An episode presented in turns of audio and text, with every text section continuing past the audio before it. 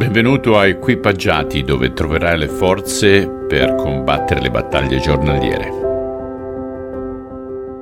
Anche oggi siamo arrivati alla fine di un'altra settimana, quella di Ferragosto. Continuiamo con eh, il capitolo 11 del Vangelo secondo Luca, dal versetto 33 e arriviamo alla conclusione, versetto 54.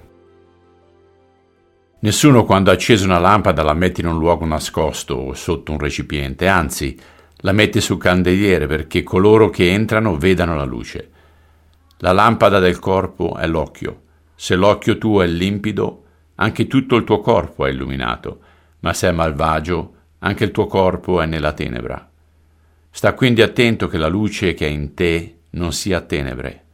Se dunque tutto il tuo corpo è illuminato, senza avere alcuna parte tenebrosa, sarà tutto illuminato come quando la lampada ti illumina con il suo splendore.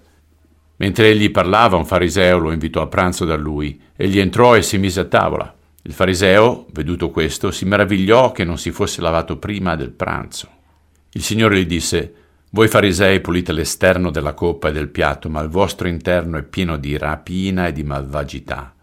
Stolti, colui che ha fatto l'esterno non ha fatto anche l'interno? Date piuttosto in elemosina quello che è dentro il piatto, e ogni cosa sarà pura per voi. Ma guai a voi, farisei, perché pagate la decima della menta, della ruta e di ogni erba e trascurate la giustizia e l'amore di Dio. Queste sono le cose che bisogna fare, senza trascurare le altre. Guai a voi, farisei, perché amate i primi seggi nelle sinagoghe e i saluti nelle piazze. Guai a voi, scribi e farisei, ipocriti, perché siete come quei sepolcri che non si vedono e le persone vi camminano sopra senza saperlo. Allora uno dei dottori della legge rispondendo gli disse, Maestro, parlando così offendi anche noi. Ed egli disse, Guai a voi, dottori della legge, perché caricate la gente di pesi difficili da portare e voi non toccate quei pesi neppure con un dito.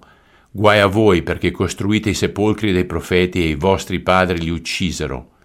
Voi dunque testimoniate delle opere dei vostri padri e l'approvate, perché essi li uccisero e voi costruite i loro sepolcri. Per questo la sapienza di Dio ha detto, io manderò loro dei profeti e degli apostoli, ne uccideranno alcuni e ne perseguiteranno altri, affinché del sangue di tutti i profeti, sparso fin dalla fondazione del mondo, sia chiesto conto a questa generazione, dal sangue di Abele fino al sangue di Zaccaria, che fu ucciso tra l'altare e il Tempio. Sì, vi dico, ne sarà chiesto conto a questa generazione. Guai a voi, dottori della legge, perché avete portato via la chiave della conoscenza. Voi non siete entrati e a quelli che volevano entrare lo avete impedito. E quando fu uscito di là, gli scribi e i farisei cominciarono a contrastarlo duramente e a fargli domande su molte cose, tendendogli insidie, per cercare di cogliere qualche parola che gli uscisse di bocca, così da poterlo accusare. Signore, tu non hai risparmiato nessun insulto a coloro che erano i dottori della legge, a coloro che erano gli scribi, a coloro che erano i leader, i sapienti, i religiosi.